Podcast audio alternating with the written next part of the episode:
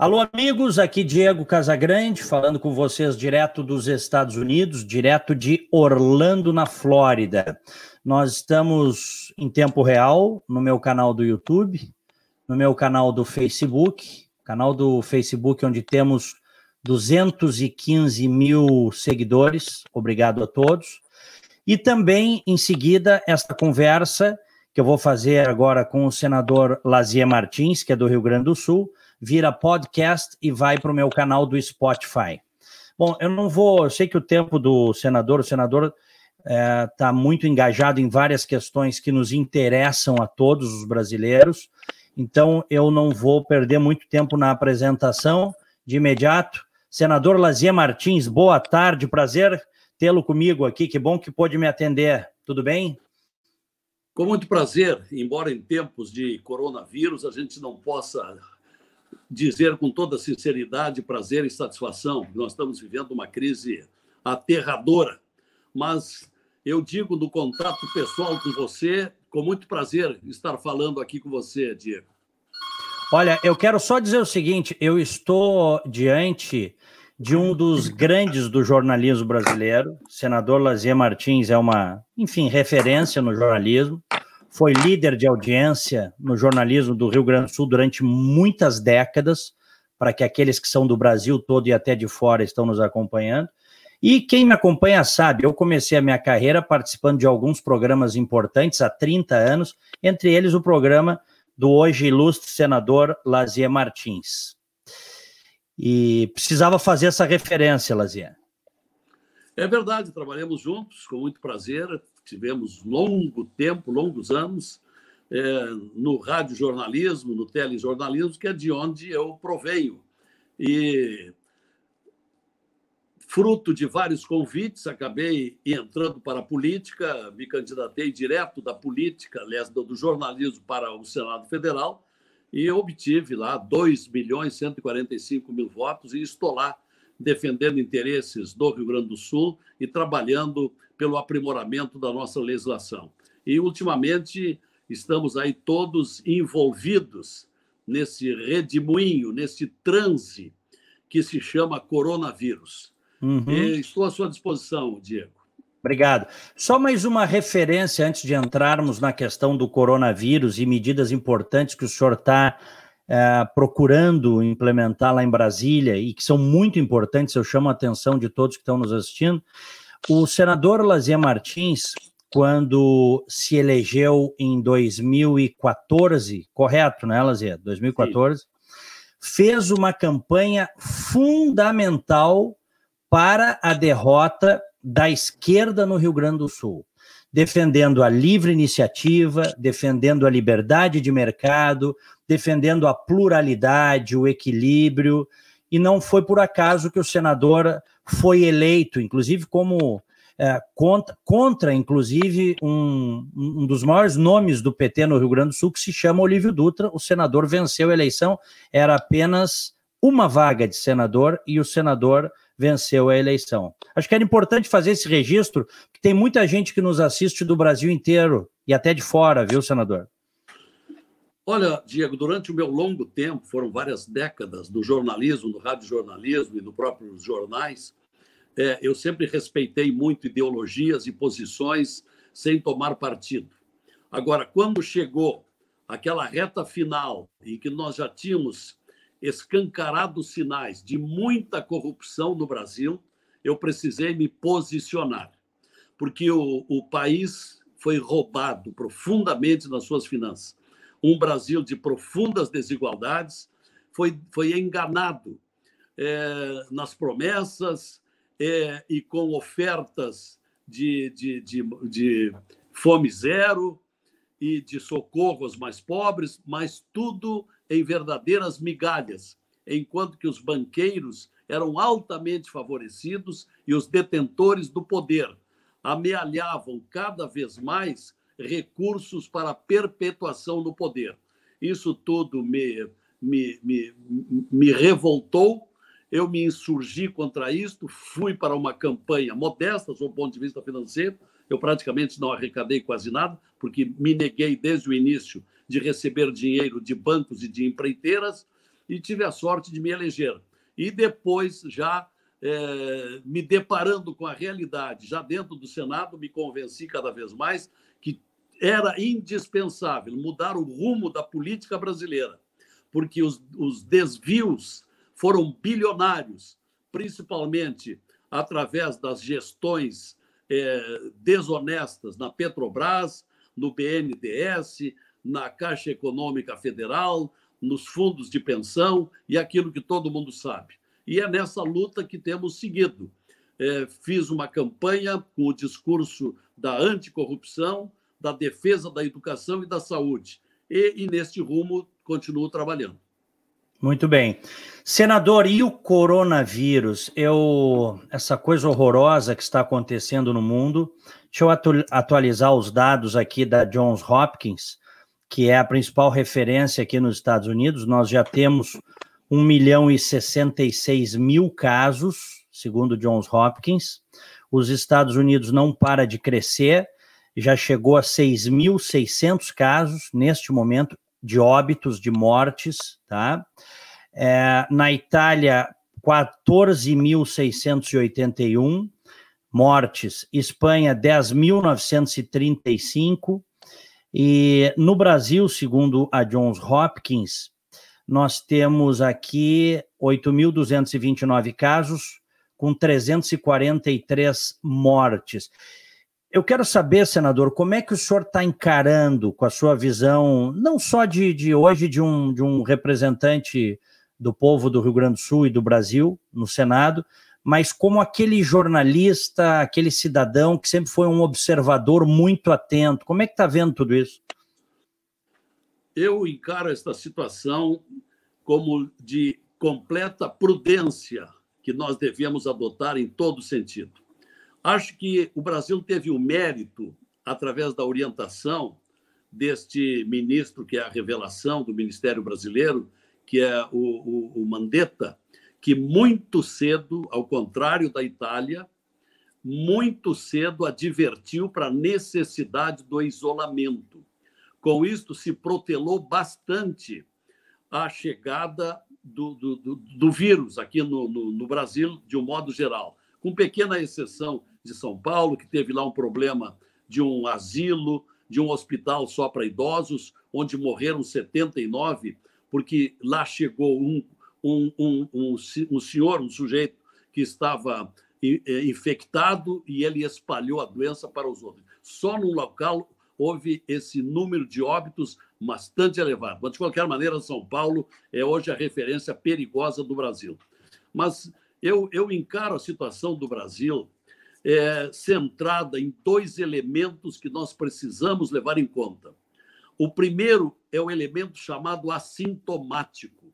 Está se valorizando muito pouco, se alertando muito pouco para esse detalhe, que os médicos estão dizendo: 80% das pessoas não vão morrer, não vão provavelmente chegar ao estado grave, não é? Da intubação, mas o número elevadíssimo, talvez os 80% ou 60%, estarão com o vírus. E mesmo eles não sofrendo, o, o pior, eles contaminam as pessoas de saúde mais frágil. Aqueles de doenças prévias, os mais idosos, os asmáticos, os cardíacos, que estão no primeiro plano de perigo. Então, isso nós levamos considerar, levamos, levamos considerar para efeito de permanência em casa, porque aí não corremos o risco. Nós não estamos buscando o vírus lá fora, onde está o assintomático, que muitas vezes nem sabe que está, que está é, infeccionado pelo, pelo vírus. Um outro aspecto muito importante, que é o, o, o chamado é, o, o, kit para a, a, sondagem da doença, não é? Nós não temos essa vantagem, nós não, não somos que nem, que nem a Coreia do Sul, que se preveniu é, fazendo os exames e tendo equipamentos suficientes para saber, é, com, através dos seus equipamentos, se a pessoa está tomada ou não pelo, pelo vírus. Nós não temos isso. Então, aqui nós só podemos nos basear realmente no recolhimento. E, e, e eu me insurjo aqui no Brasil é, com relação a essa campanha de alguns que querem mandar para a rua para trabalhar. É, tem sido campanha de alguns, inclusive do próprio presidente da República, de alguns empresários que acham que a economia que ser atendida, aí, aí criam aquele, aquele terrível dilema: o que, que tem preferência? É a saúde, a vida da pessoa ou a economia? Eu digo o seguinte: é claro que é a vida da pessoa, mesmo que, que enfrentamos a pobreza, não é? Que vai acontecer um Estado completa, um Estado brasileiro completamente exaurido dos seus recursos, nós, pelo menos, salvando a vida, lá adiante, quando voltar o país à normalidade, com pobreza ou não, como se fosse uma segunda guerra, como, como sofreu a Alemanha e outros vários países, pouco a pouco nós vamos recuperando. Então, nós não temos equipamento para avaliar quem pode ou quem não pode ir trabalhar. Então, por isso é melhor manter o, o recolhimento. Pelo menos fazer o que o governador do Rio Grande do Sul está orientando. Até o dia 30 de abril, vamos nos manter isolados. Lá adiante, vamos ver como é que está reagindo, como é que a doença está chegando, se haverá necessidade da dilatação do prazo ou não. Porque se, se acontecer coisa, como aconteceu no norte da Itália, como está acontecendo nos Estados Unidos e Nova York, como está acontecendo na Espanha, nós sofreremos uma tragédia muito mais profunda do que poderia se prever. Mas esta é a nossa situação. Nós precisamos realmente, por enquanto, nos mantermos isolados. É a única saída. Uhum. É, o senhor acabou antecipando, senador, uma pergunta que eu ia lhe fazer, que no Brasil essa discussão é enorme. A questão de, de equilibrar né, o cuidado das pessoas, o tempo de isolamento Uh, mas evitar o colapso da economia, porque afinal de contas o Brasil é um, pra, é um país em desenvolvimento. Aqui nos Estados Unidos essa discussão ela existe, mas ela está longe de ganhar os níveis que ganhou no Brasil. Talvez até porque aqui o país seja mais rico, exista um outro nível de conscientização e porque o Trump abraçou o negócio do isolamento. O próprio Trump mudou de, de postura, né? Há 20 dias ele mudou completamente e ele está seguindo o que dizem os seus cientistas, principalmente o Dr. Fauci, né, que é um imunologista lá que é o chefe da coordenação lá na é Casa Branca. equivalente ao Mandetta dos Estados Unidos. É, é, seria isso. Bom, agora, o Mandetta agora a gente viu que está desprestigiado, né? O presidente deu uma declaração ontem à Jovem Pan e deixou muito claro que eles estão em rota de colisão e até ameaçou. Eu até acho que o Mandetta está com os dias contados, não sei quanto se tempo. Me permite, se Por favor. Permite, é, hum. o...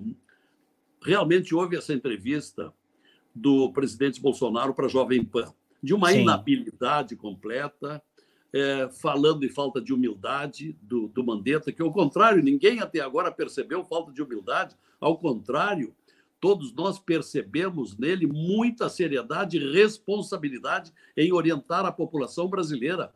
Acontece que ele tomou o protagonismo do presidente da República, que não tem as mesmas condições, não apenas por não ser médico, mas por não ter uma formação suficiente, formação cultural, uma formação humanística que pudesse orientar o povo brasileiro. Mas saiu ao meio-dia de hoje, era isso que eu queria lhe dizer, Saiu uma pesquisa recente do Datafolha, onde dá o, a aceitação do Mandetta pela população brasileira em 76%, como uhum. o grande herói, o grande protagonista, o homem da maior confiabilidade do Brasil no presente momento. Quer dizer, então, o efeito Bolsonaro de criticar o Mandetta não será grande, ao contrário, será muito pequeno, porque a população está vendo quem é quem quem tem mérito e quem tem demérito. Eu estou vendo que o senhor está muito firme nesse seu discurso e, e, e, o senhor já escolheu o lado, né? né? No, no meio político, o senhor está. Uh, é, o, o, seu lado neste momento é o lado da, do isolamento, tá? O senhor, o senhor vinha uh, ao longo desse período aí de mais de um ano e pouco defendendo praticamente todas as bandeiras, talvez uma ou outra exceção do governo Bolsonaro. Eu tenho lhe acompanhado. Né? É, isso vai mudar em função da postura do presidente daqui para frente ou não, senador? Me, me diga. Não, não. O, o, o, presidente Bolsonaro teve o mérito de combater a corrupção, de substituir uma gestão corrupta, como ele conseguiu graças ao reconhecimento de 58 milhões de brasileiros. Agora, vamos nos restringir a, a, ao Bolsonaro de duas maneiras. O, o, o Bolsonaro, de proposta de retomar o desenvolvimento do país, graças a um auxílio de um homem extraordinário que se chama Paulo Guedes, e o Bolsonaro do, do período da, da pandemia, onde ele só tem errado, só tem dito tolices, só tem dado bola fora, como se diz vulgarmente. Nesse particular, é reprovável, só tem errado. O Bolsonaro, quando muito, poderia ter reunido essas suas figuras de proa nas entrevistas coletivas e distribuído o jogo, mas respeitando humildemente o maior conhecimento das duas estrelas do presente momento, que são Mandetta e Paulo Guedes. Mas isso ele não faz, ao contrário, ele vai para uma emissora de rádio de grande repercussão no Brasil, que é a Jovem Pan, e diz aquilo que ele disse: é, nós já estamos nos bicando há muito tempo. Ora, mas logo com a personalidade que está orientando o Brasil e com muita segurança e conhecimento, que tem a seu lado o aspecto médico e técnico, contra um homem que não tem esses mesmos conhecimentos e essa mesma autoridade. Então é por isso que eu me defino da seguinte maneira: defenda-se o que é bom do que fez o Bolsonaro até bem pouco tempo. Agora, quando entra no terreno da saúde, o Bolsonaro está sendo um desastre. Uhum. Senador, vamos lá. O que é que os políticos, que os senadores e deputados podem fazer neste momento para reduzir o impacto uh, da pandemia e que vai ser um impacto nas contas públicas, um impacto na saúde como um todo? Eu até compartilhei mais cedo nas minhas redes a sua defesa a favor de usar os recursos do PLN4, que são 20 bilhões, pelo que eu li, o senhor está lutando por isso, diretamente para o combate à pandemia. Explique para nós, por gentileza, do que se trata isso. O, exatamente. O, o, esse projeto, o, o, o número 4, esse projeto do presidente da República, ele já não tem mais razão de existir, porque ele previa uma, um repasse do governo federal da União de 20 bilhões de reais para uso e distribuição, conforme o seu entendimento, aos parlamentares. Ora, desde o início, eu e todo o meu partido, Podemos, fomos contra. Não compete ao legislativo, a nós parlamentares, exercer a gestão do país. Isto compete ao executivo, ao presidente e os seus ministros. Por isso fomos contra. Mas como foi adiante esse PLN número 4, nós uhum. estamos, estou defendendo agora que esta verba seja reconhecida numa dessas inúmeras sessões que estamos fazendo via virtual. Hoje completamos uma semana de votações todos os dias, menos sábado e domingo, sobre os grandes temas do momento, todos eles referentes à crise do coronavírus. Então, espero que nos próximos dias entre na pauta, porque tem muita gente apresentando projetos. Hoje pela manhã conversei com o líder do meu partido, Álvaro Dias, são 120 projetos que entraram nos últimos 10 dias. Ora, isso não haverá tempo para votar, então tem que acumular. E temos feito uma média de, no máximo, dois projetos a cada sessão. E outra medida que tomei, e essa venho defendendo há mais tempo, é para que, que se use os 2 bilhões que estavam destinados ao fundo eleitoral numa eleição que ainda não se sabe se vai sair esse ano ou quando vai sair. Eu acho que uhum. tem que uhum. sair esse ano, mas em fins de novembro e início de dezembro.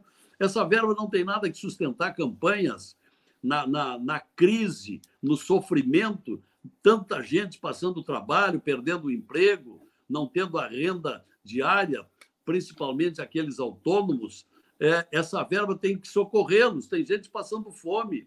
Se nós não, não nos cuidarmos, haverá uma convulsão social no país, porque há certas periferias muito pobres onde não está chegando comida e, e no desespero não se sabe o que pode acontecer.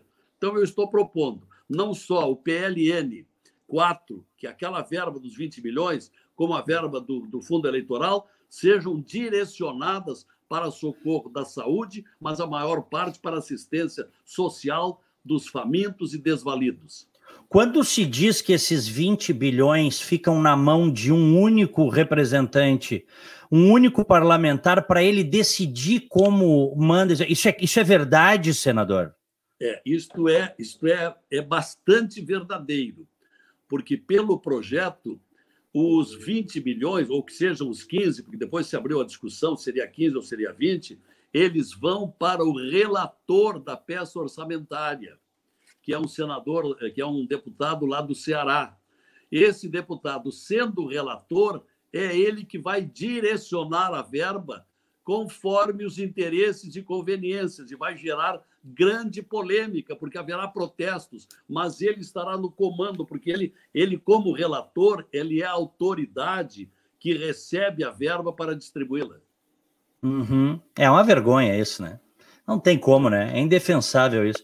Tá, e, e eu, o senhor protocolou um projeto para que o fundo eleitoral, esse de 2 bilhões, também seja destinado unicamente para combater coronavírus, para a saúde.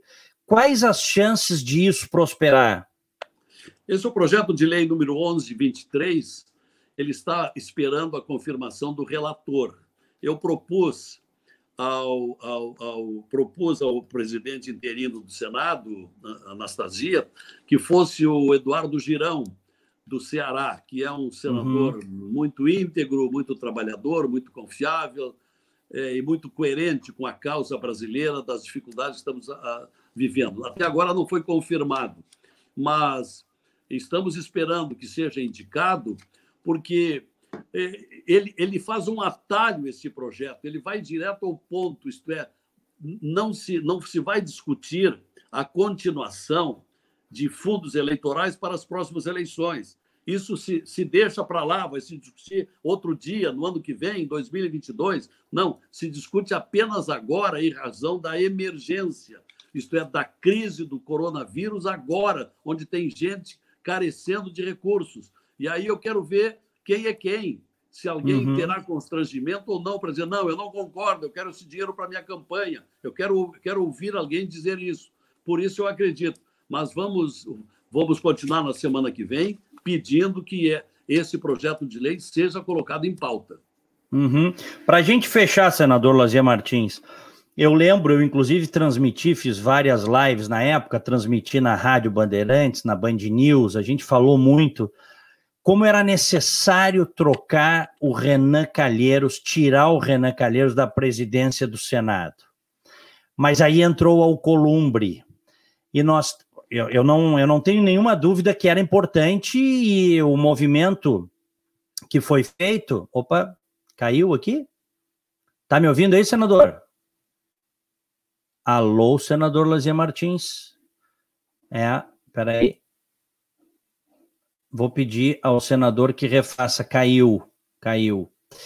Acontece. Antes a gente teve alguma dificuldade para conectar e eu vou pedir à produção, é, é, o pessoal que está auxiliando lá, o, o, o, senador e o próprio senador, que refaça.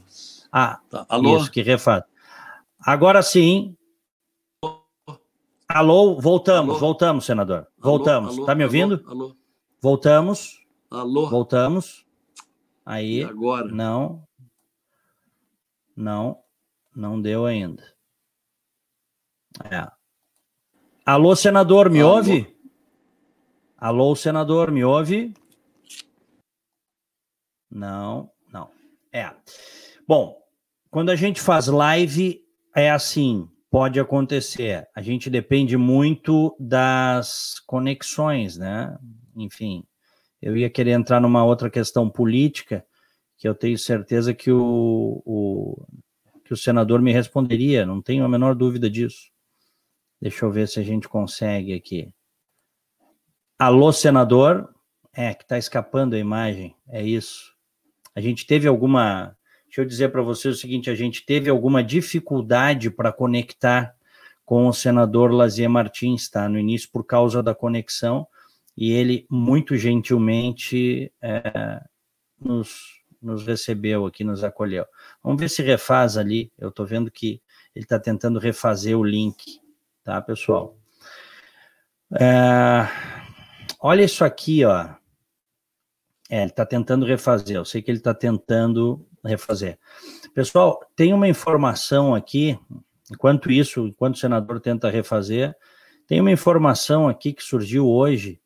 Empresa chinesa cancela a venda de 600 respiradores contratados para a Bahia e o Ceará.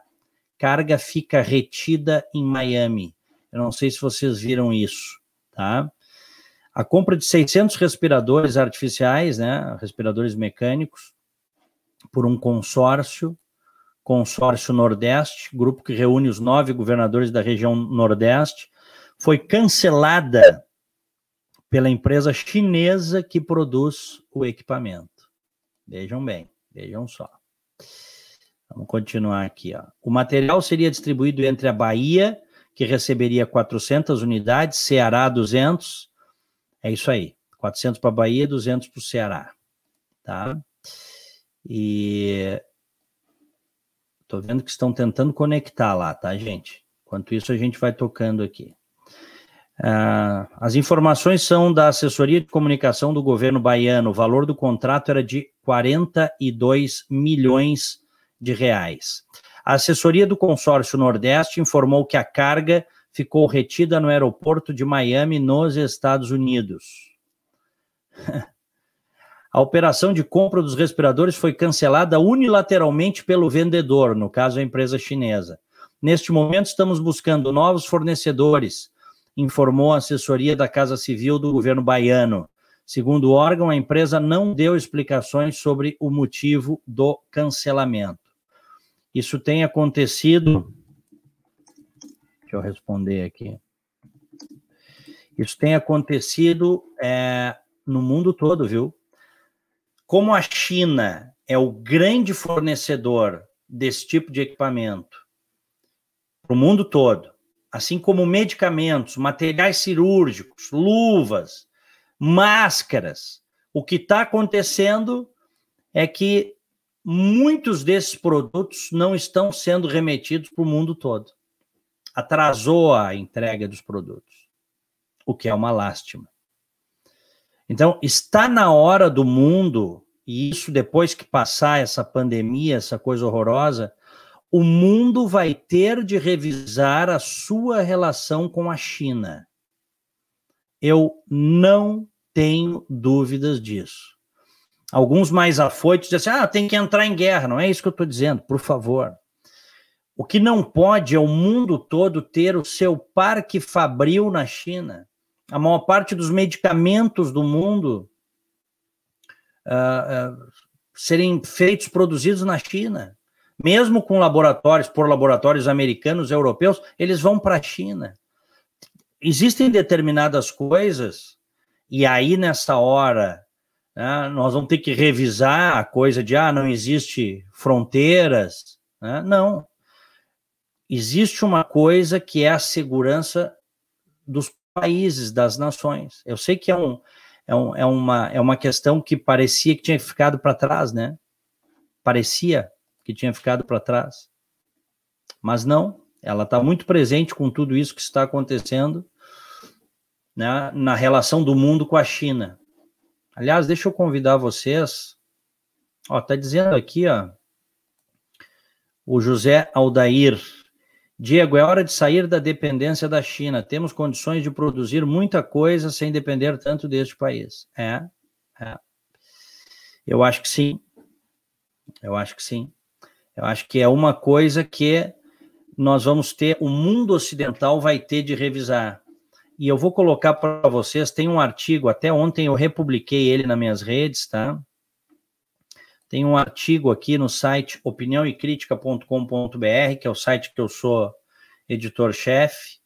A gente está sempre colocando artigos, comentários, informações.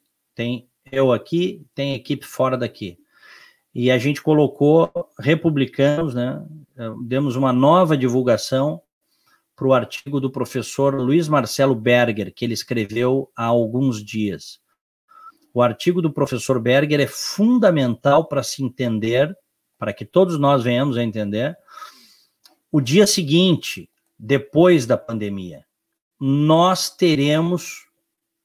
E aí não se trata, sabe? Tem alguns que dizem, ah, isso é perseguir a China. Não, isso não é perseguir a China. Nós não podemos, o mundo ocidental, ter uma dependência tamanha, tão grande, de coisas tão necessárias para a vida coisas tão necessárias, tão importantes para a vida, ficar na dependência é, do, da China. Não dá. E, e olha, essa é uma crítica e um questionamento que poderia ser feito muito antes da pandemia, viu? Muito antes da pandemia. O próprio Trump, Trump se elegeu dizendo isso aqui nos Estados Unidos. Trump baixou os impostos, fez um amplo programa de redução de tributos, justamente para justamente para conseguir repatriar empresas, repatriar empresas aqui para os Estados Unidos. Só que um movimento que foi feito ao longo de 50 anos, você não vai resolver ele em seis meses, um ano, dois anos, três anos. Né? Tem que, tem que é, ser um movimento da União Europeia, dos Estados Unidos e de outros países que quiserem se juntar, né, no sentido de reduzir a dependência chinesa. Este é o ponto. Reduzir a dependência chinesa. Enquanto eu falo com vocês, eu estou vendo aqui, estão tentando reconectar o senador. Nós fizemos uma bela conversa, falamos mais de 20 minutos, mas eles não estão conseguindo. Eu estou vendo aqui conecta e cai, mas nós vamos continuar tentando, tá? Vou colocar para vocês, para quem está tanto no YouTube quanto no Facebook, me permitam colocar, eu vou colocar o link deste artigo do professor doutor Luiz Marcelo Berger, tá? Vou colocar para vocês aqui, ó. Coloquei no chat. Coloquei no chat tanto do YouTube quanto do Facebook tá? O artigo do professor Berger. É, enfim, como é que o mundo vai ter que encarar a China depois disso tudo? Não é possível que num ambiente de globalização, mundo aberto, os países ocidentais abertos, a China tenha escondido durante várias semanas o que estava acontecendo lá e, além disso, tenha perseguido aqueles que tentaram dizer que se tratava de algo novo. Tá? Muitos países têm dependência de vender as coisas para a China, o Brasil também. Então também existe isso, né? A balança comercial brasileira ela só existe do jeito que está, com superávites, porque o Brasil, porque existe o agronegócio. E o Brasil vende para a China como para nenhum outro. Então tem este outro lado que tem que ser levado em conta. Eu estou só dizendo no seguinte sentido: dependência econômica no nível que chegamos. Os americanos aqui nos Estados Unidos estão apavorados porque agora eles já sabem que boa parte dos medicamentos consumidos pelos americanos são feitos em laboratórios chineses, tá? Laboratórios chineses. E aí, gente? Será que é, vale ficarmos nesta dependência absurda, enorme? Acho que não, né? Bom, deixa eu colocar uh, algumas mensagens dos nossos ouvintes, tá? Maria Luísa Santana, um abraço para ela. Super concordo, esconderam. A Priscila Carvalho, não é possível que a China vai passar por essa como se nada tivesse acontecido. Né? É, algumas pessoas estão dizendo, por favor, que o senador derrubou a conexão. Por favor, gente, por favor. Depois eu refaço com o senador, se não for hoje, vai ser em outro momento. Algumas pessoas estão dizendo. O senador vai responder qualquer pergunta. Nós estávamos com problema, por isso que eu atrasei a live. A conexão estava caindo e agora caiu e não está voltando. Essas coisas acontecem. É, pode concordar ou divergir, bom, tá tudo certo, não tem problema. Mas é, como é que ia derrubar a conexão? Isso aí não existe. Tá? Posso perguntar o que eu quiser para o senador e, e ele vai responder. Se não conseguirmos agora, a gente faz uma nova, tá? Uh, baita live, Diego, preciso trabalhar. Tá bem. Aham. Uhum. É... Opa, tá. Tá aqui, ó. A internet nessa fase está muito carregada, todo em casa. É, todo mundo está em casa. Por isso que isso está acontecendo. É, Catarina Ramos Stumpf, o Brasil também, nossas fábricas calçadistas foram todas, quase todas para lá. Também é verdade. É. Olha o que o Orion está dizendo. Estados Unidos não fabrica penicilina há 15 anos, entre outros. É, é uma situação terrível isso, né? É uma situação terrível. Esta dependência tá? é que deve ser revista. Tá? A Laura está dizendo: inicialmente fizeram crer que o vírus provinha de morcegos, ou seja, não era transmissível entre, ou, entre humanos. É.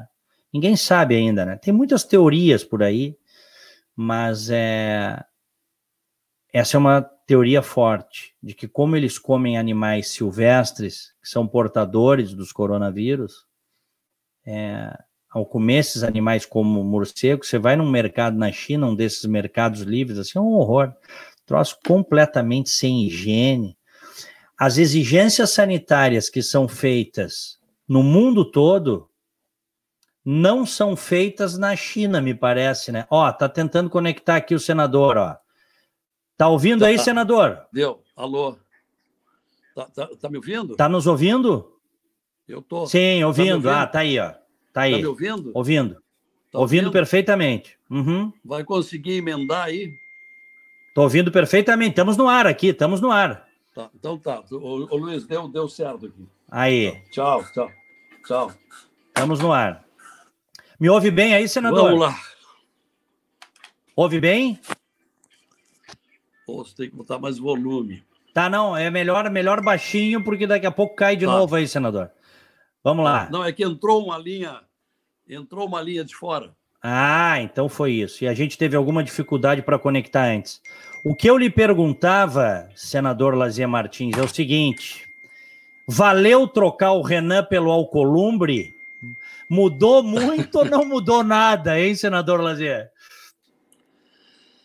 É uma perguntinha esperta.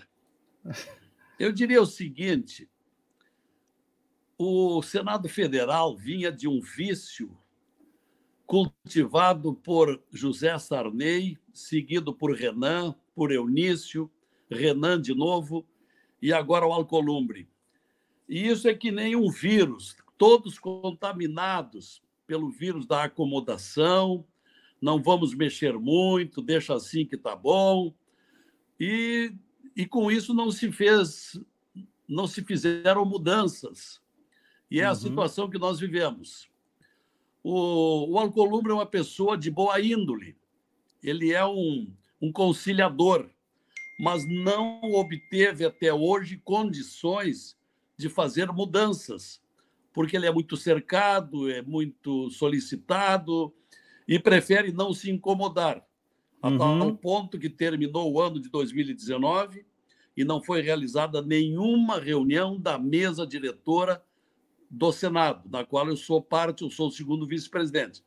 E uhum. fez uma primeira reunião, agora um pouquinho antes da, da coronavírus, e foi uma, uma reunião muito pouco produtiva, porque vieram já projetos todos definidos só para receber o referendo, o carimbo, com o que eu discordei. E estamos agora esperando que passe a crise e tenhamos uma nova reunião da mesa, espero que aconteça. Aí vamos finalmente, depois de um ano e meio, vamos discutir grandes questões do Senado que interessam ao Brasil. Eu lembro que o senhor e outros tentaram, porque tentaram, fazer a, a CPI da Lava Toga. E não se conseguiu 27 assinaturas, e quando se conseguia, sempre algum tirava. Por que, que não saiu? Eu sei que isso agora ficou em segundo plano, mas por que, que não saiu, senadora Lavatoga? Nós chegamos a obter 29 assinaturas. Mas aí vem as influências externas. Um toma lá da cá, tira a tua assinatura que eu te dou isso, eu te beneficio naquilo. E aí houve a retirada de assinaturas, se não me engano, três, e aí ficamos sem número legal para levar, levar adiante a, a, a, a, CPI. Uma outra coisa que nós estamos tentando agora, uh, interrompida essa tentativa pela, pela, pela crise, é? pela pandemia, que é fazer a votação da prisão após condenação em segunda instância. Nesse aí, nós obtivemos, a lista está lá na gaveta, esperando a hora, 46 assinaturas que nós pretendemos, quando voltarmos à normalidade, pedirmos ao presidente do Senado que ele traga para a pauta esse projeto da prisão em segunda instância. Muito bem.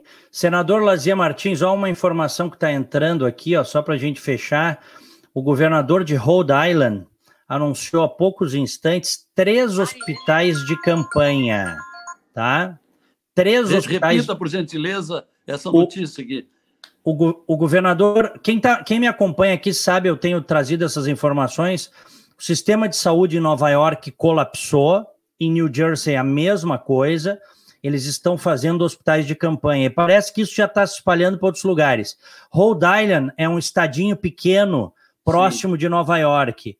O governador acaba de anunciar, estou vendo aqui na mídia local, que vai abrir três hospitais de campanha, que é a necessidade deles, tá?